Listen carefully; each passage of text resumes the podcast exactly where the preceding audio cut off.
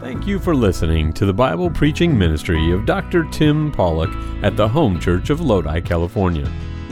You can get more information about our church and about starting a relationship with Jesus Christ at w w w dot the home church dot net. Our prayer is that this message from God's Word will renew your heart and mind today.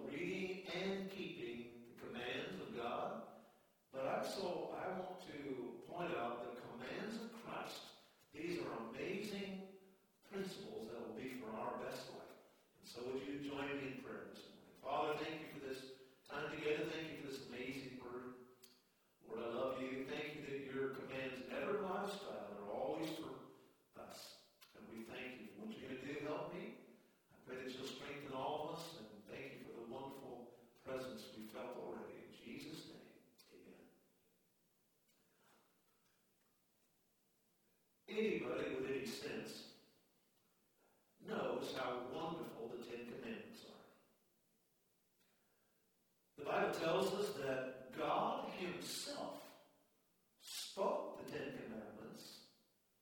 Then it says that he wrote them with his finger, of all things, on tablets of stone. I kind of think he was serious about his commandments, but many people overlook that. They also overlook the fact that there are many commands in the New Testament that we might call the commands of Christ. Paul reminded the Galatian church in Galatians chapter six. Galatians six and verse number two, bear ye one another's burdens, and so fulfill the law of Christ.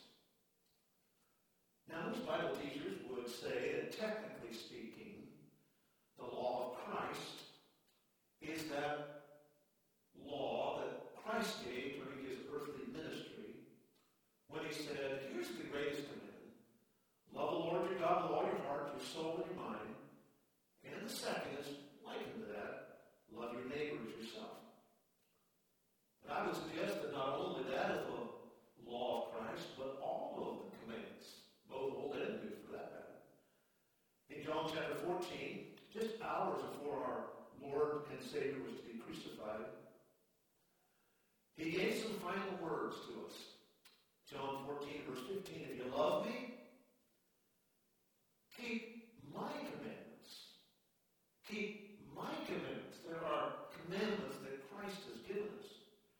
Now the truth is all the commandments in the Bible, old and new, are Christ's commandments because Jesus is God. He is part of the Trinity. Yet various New Testament scriptures tell us that Jesus came to fulfill all the law. He obeyed the law. He did the law. In no way, shape, or form did Jesus end the law, as some are mistaken. Matthew chapter five and verse seventeen says, think not that I have come to destroy the law, or the prophets, for that matter. I have not come to destroy, but to fulfill. The Old Testament is foundational. The New Testament, organizational. The Old Testament establishes and illustrates. The New Testament clarifies and codifies. The Old Testament provides the history of a people. The New Testament primarily proclaims the divinity of a person, Jesus Christ. The Old Testament predicts Messiah. The New Testament presents who the Messiah is. The New Testament just brings into sharper focus principles that have been shared in the Old Testament. Now in the New Testament there are some eight hundred plus or minus commands, each one beautiful extensions of God's amazing laws for living. For example, uh, over the next weeks we're going to talk about seven commands that God said, these are things, seven things you need to abstain from. A command. There are also positive commands. For example, there are two things God says we are to awake to. We are to awake to righteousness, First Corinthians fifteen. And then number two, we are to awake to life, Ephesians chapter five. And so there are so many lists of commands that are able to be grouped together. And so I'm excited about exploring these over the next few weeks and thrilled to be able to join with you at looking at the commands of Christ. Now today, seven things, the commands of Christ, seven things to avoid. Seven things to avoid. Now wouldn't it be wonderful if life was sugar and spice and everything nice all the time? Well, unfortunately, the devil makes sure there are people, bad people, toxic people who try to mess things up and sabotage anything good. I mean, consider for a moment C N N. Corrupt news network. It is so bad, the other day one man said to his Amazon device, Alexa, turn on C N N. I want to hear the news. Alexa said back, you'll have to pick one or the other. How then do we handle these kind of toxic things like the media, situations that we find ourselves in, in education or work? Well, sometimes we're supposed to fight, the Bible says. First Timothy six and verse twelve, fight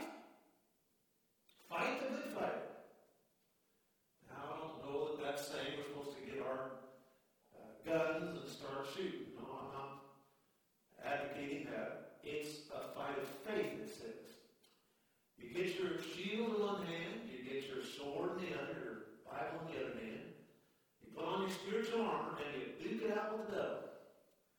And so God tells us to fight. God also says at times we're supposed to flee. The better part of valor sometimes is just to get out of there. First Timothy chapter six and verse eleven, but thou, O man of God, flee these things. There are some things to fight, and there are some things to flee. Essentially, that's what it means when God tells us to avoid. It's saying just run, not run away because we're afraid, or run away because uh, we're afraid we're going to be uh, uh, sinning, but just to avoid. In fact, seven different times in the New Testament, it says to avoid some things. The idea is that both metaphorically and practically, to step around it, to avoid it, to give something wide berth, to just stay clear of certain situations and certain people. Not too long ago, I was uh, golfing in a place, kind of a rural place, and it had some pretty uh, area out there that was arid. The starter at the beginning uh, said, now here's what you do, and he gave the rules. He said, just in case you hit it out of bounds, don't go out there. He said, because there are rattlesnakes out there. And I said, well, first of all, I'm sure I won't hit any balls out of bounds. But, uh, but I will say this. Uh, you don't have to tell me twice. I am not going to go looking for my balls. But there's rattlesnakes out there. Why? Because when there, wherever a snake is, you're not going to find me. I'm going to avoid it. And God said, avoid these snakes. There are seven snakes that we ought to avoid found in Scripture. Let's look at them. First of all, we are to avoid fault-finding people. Romans chapter sixteen and then verse seventeen. Now the great apostle has endeavored to unite the people biblically, and now he's going to do his best to solidify them socially. Romans chapter sixteen, verse seventeen. Now I beseech you, brethren, I beg you, that's the word beseech, I beg you. He is pleading with them as a spiritual father, as a brother in Christ, as a spiritual leader. He is begging them, please, I want you to do something for me. Mark them which cause divisions. Mark them who are offending and are contrary to the doctrine which you have learned, and avoid them. Sadly, there are those who out of pride, ambition, or just some sort of corrupt thinking that's got into their brain, endeavor to weaken, to undermine, undercut the effectiveness of a ministry, of a church, of a pastor, and his message. They try to find fault, mischaracterize, exaggerate, misstate. But their goal somehow is to compromise, if not totally invalidate, the doctrine and direction that they have learned. And crazy, it's just crazy how it works, but invariably, they zero in on the newbies of the faith. Notice what it says. It says, mark them. The Greek word is scopio. You might uh, recognize a word there, and it's true. It's the same word. We, in English, get a word like, for example, microscope or telescope. It just means that God says somebody needs to put a telescope and uh, keep a piercing eye and a watchful eye for discerning danger out there in the world. Now, here at the Home Church and Life Training Academy, we are privileged to minister to dozens and dozens of young people, young adults really, every week. We are so privileged to have wonderful youth directors in John Ruthridge, along with Pastor Jeff and Pastor Luke, teachers, workers, all of them constantly encouraging the young people to stick to the Word of God. Don't compromise. Avoid evil. These students share with us, myself included at times, let's stop by the office, that even though they're young, they are already being challenged in their faith. It is amazing to me how the devil will challenge even these young adults. There are three things that I think that uh, they are so challenged with, and I want to share with you this morning. First of all, they are challenged by communication. The media, T V, movies, internet, social media. The fact of the matter is, overwhelmingly, stats say that over ninety percent of media is aligned against Christian values. In fact, anything that might portray something as traditional. Kaiser Family Foundation study said seventy-six percent of teens said the reason, in their opinion, why their fellow youth and themselves embrace any kind of illicit L G B T Q lifestyle, gender transition, radical feminism, marijuana use. The reason they embraced it is because the T V, the internet, communication out there makes it seem normal. And that this world is doing its best to normalize sin. They are challenged by communication. They are also challenged by education. Makes no mistake about it. Christian values are attacked, vilified, mocked in the public education system. The left has made major inroads into demanding that all children in public education, whether whatever they call it, but they'll make sure they study critical race theory, sixteen nineteen Project, and they will make sure that they look into sexual reorientation, even for pre-kindergarten children. I was talking to one of our Delta college students the other day. He was telling me, he said, I don't understand it, but he said, it makes no difference what class it is. It could be even math class. Somehow, someway, just about every professor there, not all of them, but just about every professor there will eventually come back to the subject of racism, L G B T Q, you just name it. They'll always come back to one of the social issues of the day. Charles Francis Potter, author of the book Humanism, A New Religion, said, public education is the most powerful ally of humanism. The fact of the matter is, God says we are to mark them and to avoid these things because, first of all, they are challenged by communication, by education, and finally, these young people tell us that it is association, they're friends. It is the, just the culture that they're in. It's so permeated with such a post-Christian thinking. Most of their friends, most even family members, people at work, just about everywhere they go, many of them, and some even unknowingly, advocate an anti-God message. Most of our young people find precious little support from committed, Bible-believing people. Folks, the sheer number of anti-God, anti-Christian messages a day that we hear is overwhelming. We don't always even realize it. We may be in a store. Music is playing. We don't even really pay attention, and yet it is often just such an anti-God message. We see little ads here and there. We see little billboards. Try as we will, we are seeing hundreds of these a day. We don't even realize how they're working on us and working on these young people.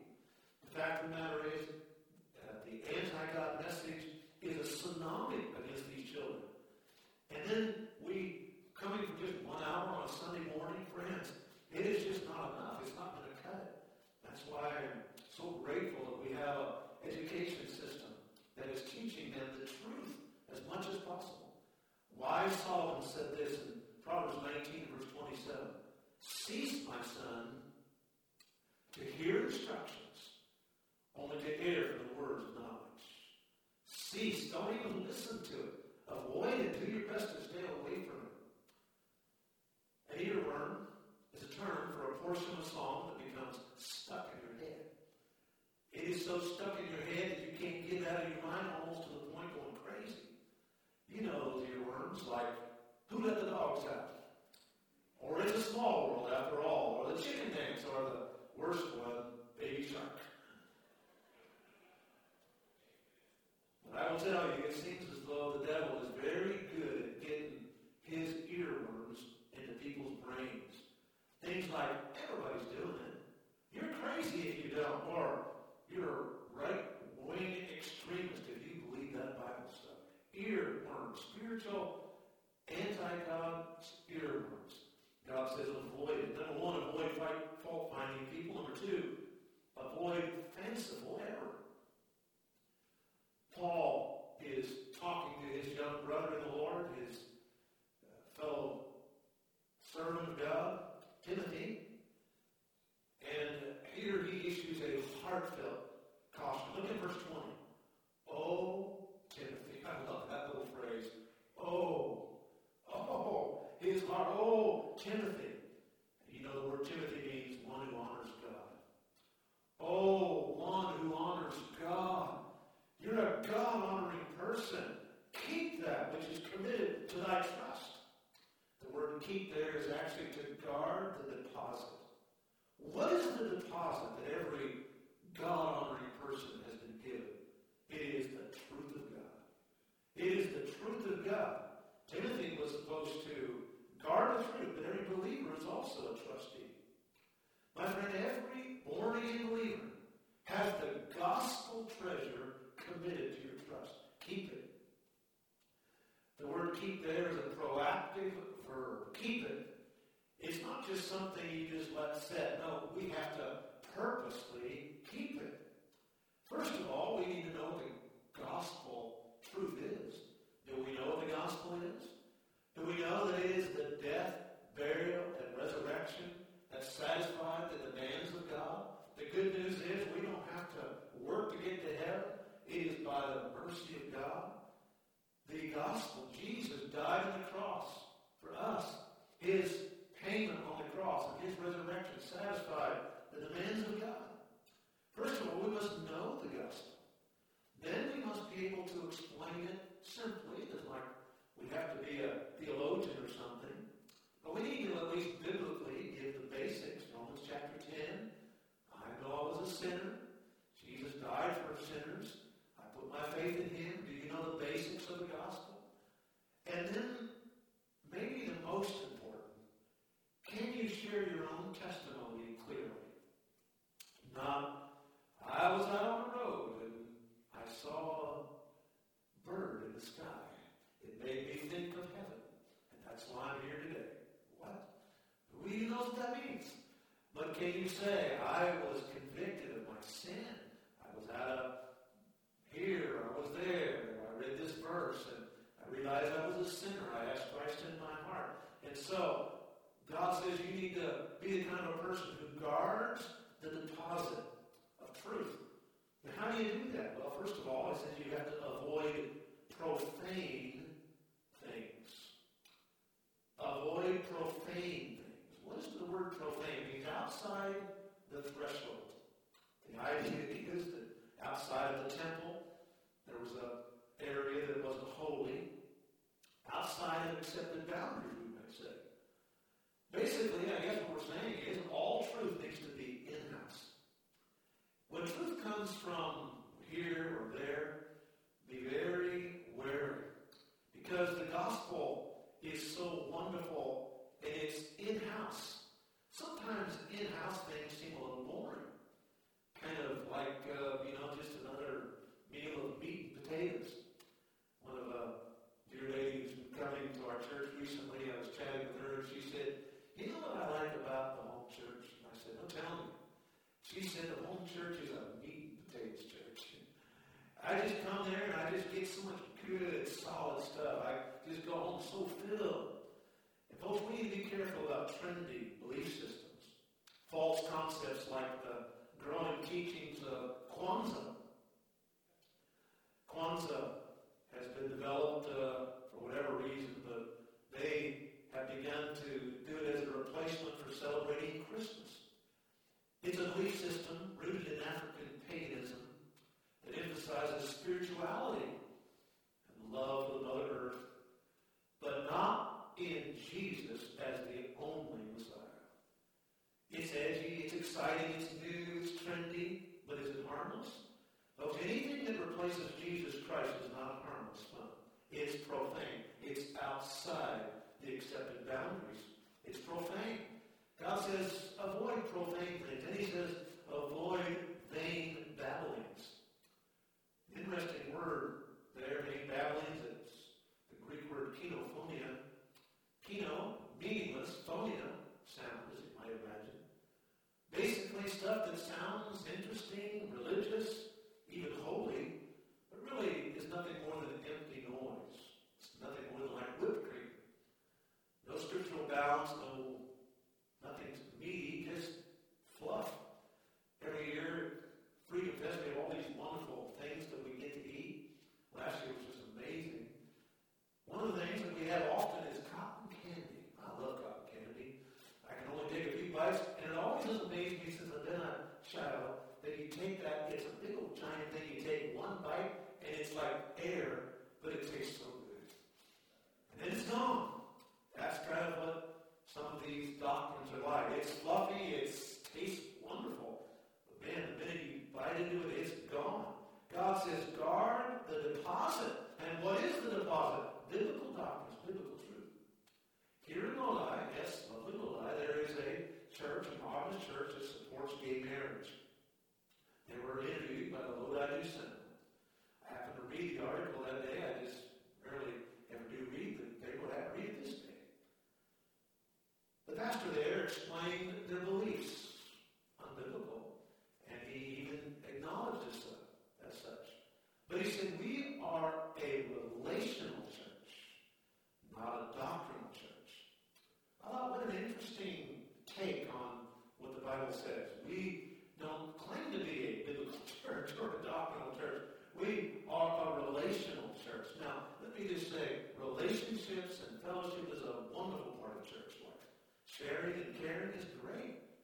But the fact of the matter is, sharing and caring can go on at the Waterhole Tavern in Lodi. It doesn't take a church for that. They will, at the tavern, challenge you to grow wise. In fact, you can drown all your troubles away by sitting there hour after hour. Folks, churches are more than relationships. They are supposed to be guardians of the deposit. That's why Paul said in First Timothy chapter three and verse fifteen, you need to know how to behave yourself in the house of God, which is the church of a living God, the pillar and ground of the truth. The pillar and ground of the truth. In San Francisco, there is a sinking skyscraper, the millennial skyscraper, and it is definitely a reminder, a sad reminder of not basing your pillars, your ground, on something that's mere garbage.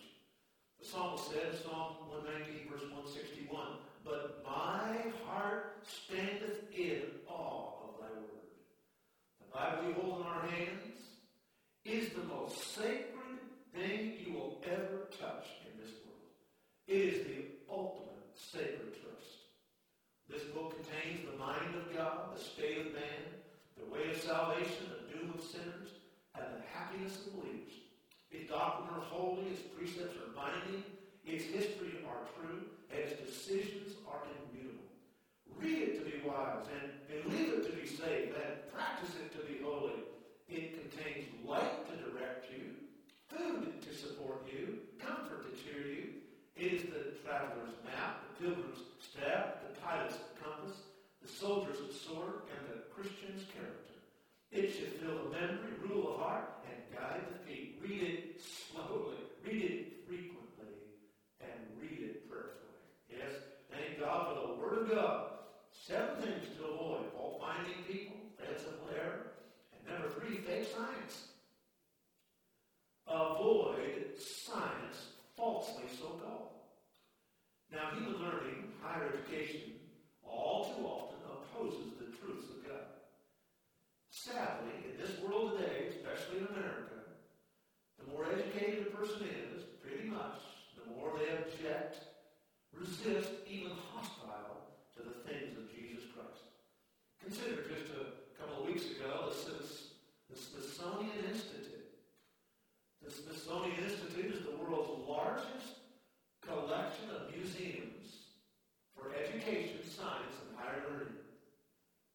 Supposedly, people who would be the most understanding and accepting of knowledge. And yet a few students come in with shirts and hats advocating the proven science that life begins at birth. And they advocate uh, pro-life, and they're thrown out. Oppositions. It doesn't just say false science, fake science. They oppose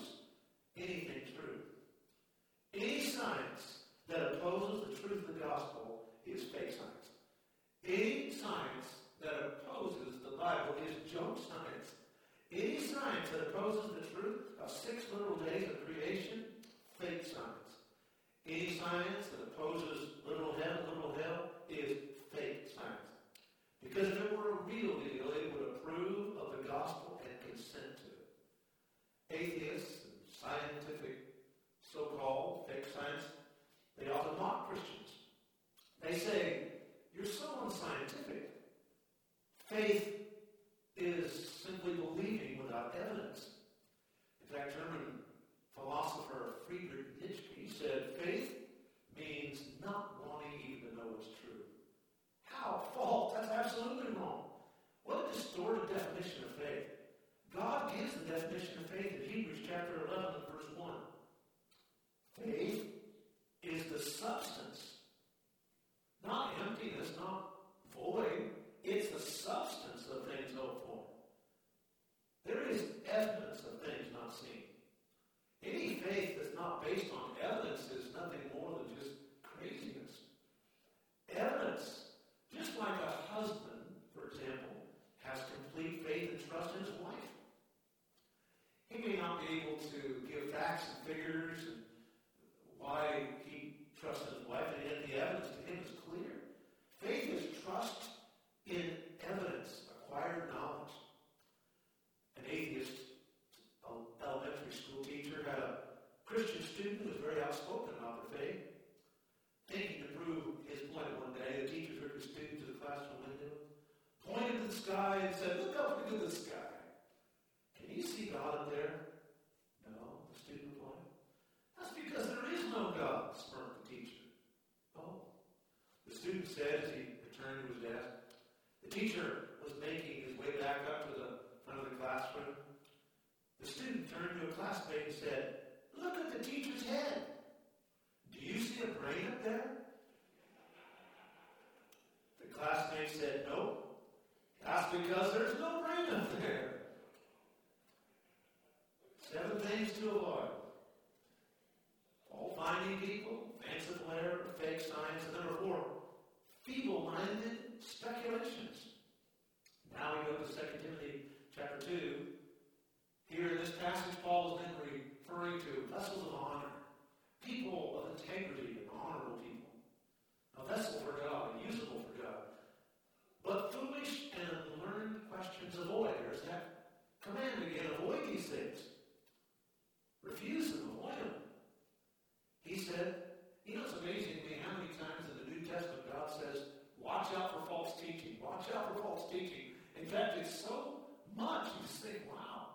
Can you only imagine if the Apostle Paul was living today? When we have the internet and so many things that can just take people's mind away. Foolish and unlearned questions. Foolish. The word foolish there is the word moros. You can understand that, right? We get our word moron from that. It's true. God says, avoid morons. That's pretty good advice. Foolish questions. This week I read a press release from the University of British Columbia. They said that male and females now should be referred to as, instead of male and female, man and women, but as sperm-producing or egg-producing people. They say that this is E E B language, ecology and evolutionary biology language. They said mothers and fathers should be just called parents or egg donors or sperm donors. They said this is much more inclusive. And so I guess I should say the word moron, because that's exactly what the Bible said. That is nothing more than just being morons. That's crazy. And yet God says, don't waste your time on that. He said, we are not called to debate. We are called to proclaim Christ. Keep your things, your mind on the things of God. Just avoid it. Most of the time, we can just walk away from it.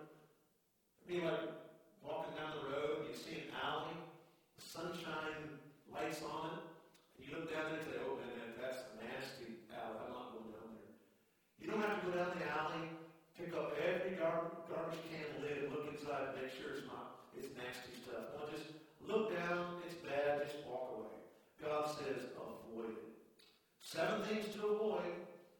There are eight hundred commands of Christ.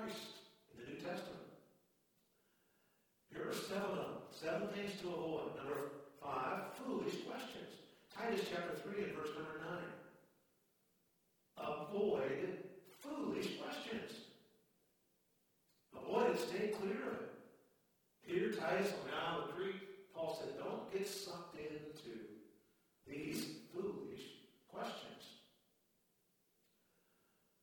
Now there are, of course, uh, needful questions that aren't foolish. Questions that are genuine questions that need to be asked and cleared up. We all need to grow in sanctification, and we need, we have questions we need to ask.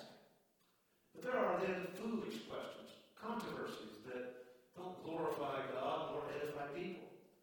And often they are measured to attack what's historically and biblically affirmed. Fake religion thrives on controversial teaching and novel insights. You can count on the demonized people will cherry pick challenging passages of Scripture, and then we use different kind of word semantics that would even confuse Bible scholars. I mean, some of the things they say is like, what in the world are you even saying? Let me give you a little tip that I do, because my memory always doesn't work like I'd like it to, even though I've studied the Bible for all these years. I don't have an instant recall like a computer, like some of you folks do. I talk with you. You've got some great minds. But here's what I do. When someone asks me a question I don't know, especially when I sense that they're not really uh, asking an honest question, but they're more a critic, here's what I do. I tell them, you know, I really don't know the answer to that right now, but I'll be happy to look into it. But then I go on the offensive, because that's the key. You turn it around, you take an action. And so that gets them off their game. So uh, what I usually say is something like this. Have you ever heard of the most powerful prayer in the Bible? There's a man not long ago who, um, I don't know how he got on the subject, but it was a kind of a, it's off the cuff subject, and uh, he then just lambasted all these right-wing crazies, and he started even misquoting the Old Testament Scripture. He knew I was a pastor, but, and he was absolutely egging for a fight. He wanted to be able to go home and say he'd given it to a pastor, you know. But, um, so I listened to him for a few moments, and I said, you know, those are some interesting thoughts, and I'm not sure I know all the answer, and some of them I probably uh, do, but I said, there's a little question for you. And then I asked him, have you ever heard of the most powerful prayer in the Bible? And he said, uh, well, I don't know if I have or not. So now I'm on the offensive. We just turned the tables on him. And then I began to tell him the story of the two thieves on the cross. One thief, I said, this guy was just someone who hated God and hated the Bible. Like you. I didn't say this word, but that's, uh, he was getting the drift, you know. And if you think you can, you just keep going, you know, down that line a little bit. But then you just tell him, You just tell him, but you know what, the other thief, he had a humble heart. He knew that he needed God in his life, and all of us need God. I need God in my life. And so, then you just go down that line. And then I tell him, he, here's even what he prayed. And so, now, I gave him the prayer. Later, I saw this man again a few days later. I said, hey, did you ever pray that prayer? And uh, he kind of mumbled something. And, um, you know, it's powerful. But don't waste time on foolish questions. God said just avoid them and go on the offense. There's a sixth thing to avoid, that is fabled theories called genealogies in the Bible. Avoid genealogies. You said, genealogy, what?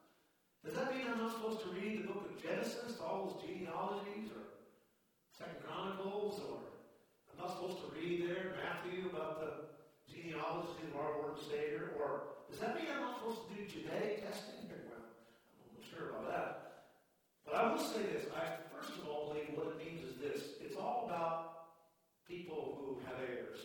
That is, looking for historical information merely to feed their pride. Boasting of some sort of multi-generational pedigree. The false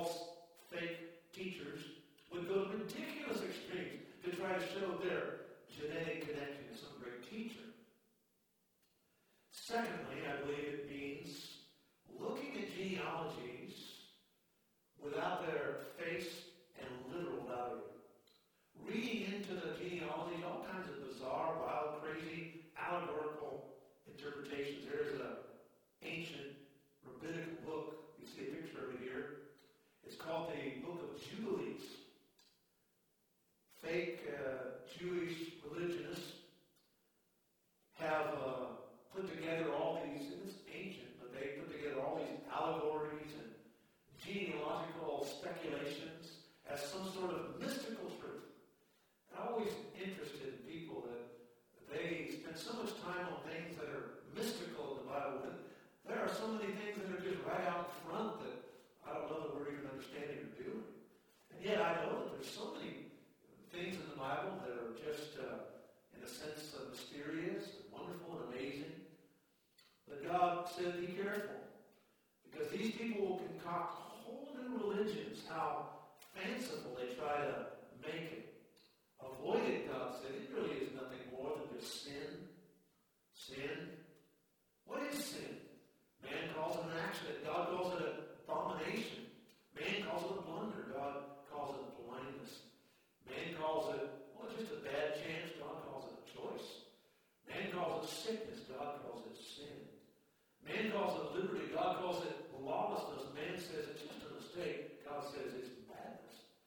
Man calls it weakness. God says it's willfulness. No, all that stuff, just sin. Just stay away from it. God said avoid it. There are hundreds of commands in the New Testament that often we don't even look at. And so this morning we've looked at seven of them. Six of them. We'll get our seventh now. Fault-finding people, fanciful error, fake science, feeble-minded speculations, foolish questions, fable theories, and finally, fictitious arguments. God said, just avoid it. Stay away from it. Just don't even mess with it. It's like a garbage can. You don't need to pick up the lid. You don't need to look into it. It stinks. You know it does. Strivings are not the law. They're unprofitable. They're vain. They're empty. Now remember, when the word says law, it's one of about seven to ten different things. And you have to look at the context to understand it. Sometimes the law means the first five books of the Bible. Sometimes it means the Ten Commandments. Sometimes it means the ceremonial law. Sometimes it means all the Old Testament. Sometimes it means all the Bible. Sometimes it's talking about a, a law of nature. Sometimes it's talking about just a, a physical law, like gravity.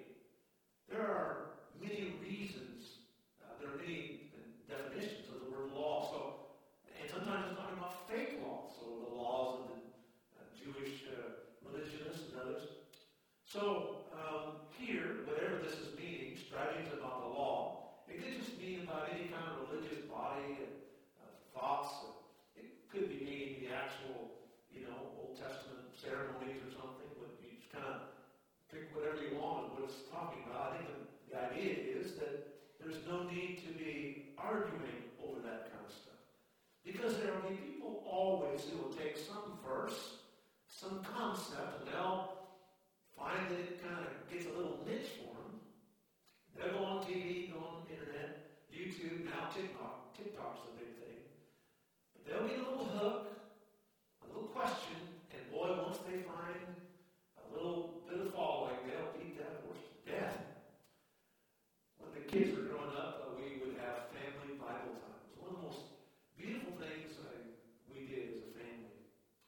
Family Bible time three to four times a week, where we would set aside all year for fifteen to thirty minutes. And it wasn't a little complicated, nothing real, you know, deep, but it was always a joy. A little Bible verse, uh, maybe a little uh, manner there, and we'd uh, have a vocabulary word. We'd sing a song. And sometimes the songs were just normal little songs. Other times I would get a song and I would just make it up. And if we had like a, you know, a little play guitar or something, I'd grab that little play guitar and I'd put my fingers and I'd just go like that. And I'd, just, and I'd sing whatever song. I just kept playing it. And they would love it. They'd laugh, you know, and same note for three minutes. Same note, never changed. But I would sing whatever.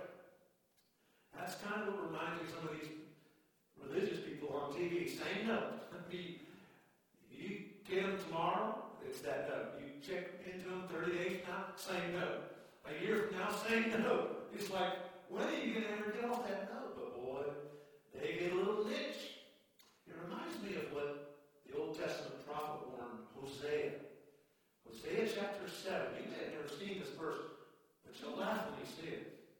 Ephraim, meaning northern Israel, the ten tribes, he hath mixed himself among the people. Ephraim is a cake not turned. What? A cake not turned? Folks, they're talking about a biscuit, basically, Israeli biscuit style. But on one side it is just doughy. On the other side it is burnt. It's good for nothing on either side. At one minute, they were so zealous for God. The next minute, they were chasing after Baal. A cake not turned.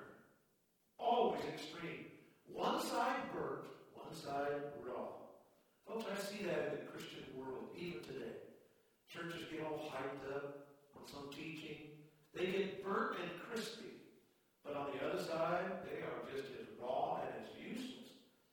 In forty years, I observed that so often. I've seen the church just swing from one thing to the next. Folks, that's why systematic theology is the best way. I'm so grateful for Faith Bible Institute on Wednesday night, Wednesday mornings. It allows us to gather together and focus on a consistent uh, truth. To be sure, God doesn't want us to just be uh, middle-of-the-road Christians. We're supposed to be zealous, on fire, aflame with the love of Jesus. But there is a misguided zeal, as God says, strivings, arguing, destructive and deadly for both homes and churches. You know, principles, whether they be biblical or just wise principles, are like tools. You know, you can take a hammer and you can build a house with it. It's a great tool. You can also take a hammer and beat someone to death with it. It's a terrible thing. You can take a good tool and hurt somebody or help somebody. And folks, we need passionate people for Christ. But we don't need strivings. We don't need people that get all crazy about something and hype it and they're a cake not turned. They're crispy on one side and they're raw on the other. Here's what the brother of our Lord James said. James chapter three, verse thirteen. He said, if you're a wise man and you have knowledge, and here's what will happen. You will show out a good conversation, meaning a lifestyle. Your lifestyle will be characterized with meekness of wisdom. Did you hear that? Meekness of wisdom. You know, truly wise people are meek with their truth. It doesn't mean they're weak with their truth. It just means they understand how to use it. They know when to use it. Some people take their truth like a hammer, and I mean, they just kill everybody. And it may be right, may not be right, but man, there's a difference between zeal, uncontrolled zeal, strivings and all the law, and people who have meekness of wisdom. We want to see the big picture, don't we? We want God's kingdom to grow, don't we? We want God's kingdom to flourish. That means we see the big picture. And some little strivings that satisfy our own little concept is not the big picture often. We need to let that go and have meekness of wisdom. If we believe something, then do it. And we pray that others will know it as well. I want to end with a quote from the late, wonderful Baptist pulpiteer, Doctor Adrian Rogers, about the power of truth and believing truth. Standing for the things of God. It is better to stand alone with the truth than to be wrong with the multitude. It's better to ultimately succeed with truth than to temporarily succeed with a lie. Our heads are bowed and our eyes are closed. We hope you enjoyed listening to the preaching and teaching from God's Word today. You can get more information about our church and about starting a relationship with Jesus Christ at w w w dot the home church dot net. From all of us here at the Home Church in Lodi, California, thank you for joining us.